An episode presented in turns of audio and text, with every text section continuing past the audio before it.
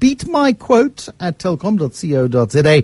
T's and C's apply. Peter Brooke is the head of macro solutions at the Old Mutual Investment Group. It's been a stonking start to the year, Peter Brooke. Six days in a row of records on the all share index, albeit uh, in some uh, regard to a falling rand, a rand which is down 6% on the year so far. That's right. It's been an absolutely astonishing start to the year in terms of how strong it is. Um, I'm a little bit sad because I came back from holiday this week so I feel I might have missed the best part. But it has been quite spectacular. I mean, it just uh, if you just look at the huge rise in share prices, the all share index today ending at sixty three thousand seven hundred and fifty nine. It's just a number, but it is the highest number ever registered on the market. What's been behind it? Do you think? So I think there's a couple of things. The first is global equity markets are going up, so we will follow what they do, and then because we have had a weaker rand. So year to date, the South African rand and Brazilian real are the two weakest currencies in the world, both weakening about 6%. So that will translate all of our foreign assets, your Naspers, your British American tobaccos, those type of names. But then you've even got a leverage effect. So if you look at resources year to date, you know, Anglo American, for instance, is up 19%. So you've had strong commodity prices, weaker rand, um, that's one of the reasons why our terms of trade has been getting better and our exports are growing, and that feeds into the profits of those companies. The, the next point is there's a huge pool of liquidity out there.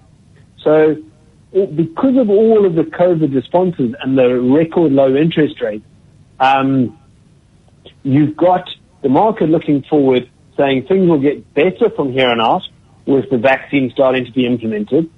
And then We've got lots of money buying depressed assets, and that's why things are going up so sharply.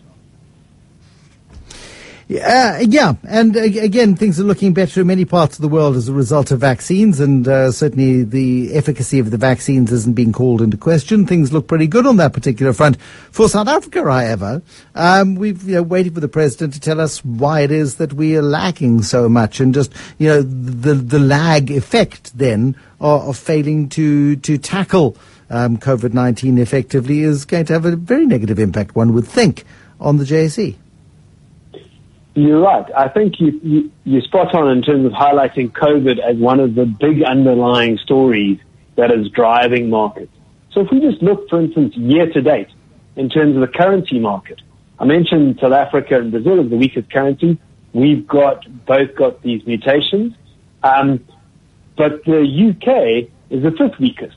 On the other side, if we look at the strongest currency in the world, it's actually the Israeli shekel, who's the delivered the highest level of vaccinations in the world.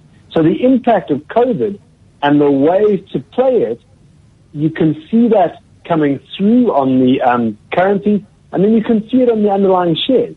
So, for instance, I mentioned your resource shares are up, not that impacted by COVID, but you look at some of the losers from a lockdown, or even just the truth is, even without a lockdown, people are not going to shops as much.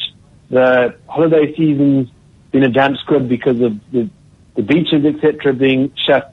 So you've got the likes of famous brands, uh, Foschini Group, Massmart, all down 6% year to date. So the COVID impact is having a big in- driver. And I think within that context, South Africa obviously is having a major challenge there. We're not um, on top of our game in terms of the vaccines, but also um, the second wave, because we've got this more contagious variety, it is hitting us much worse than our first wave.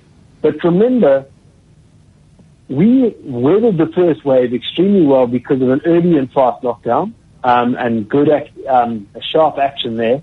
But also we have better demographics.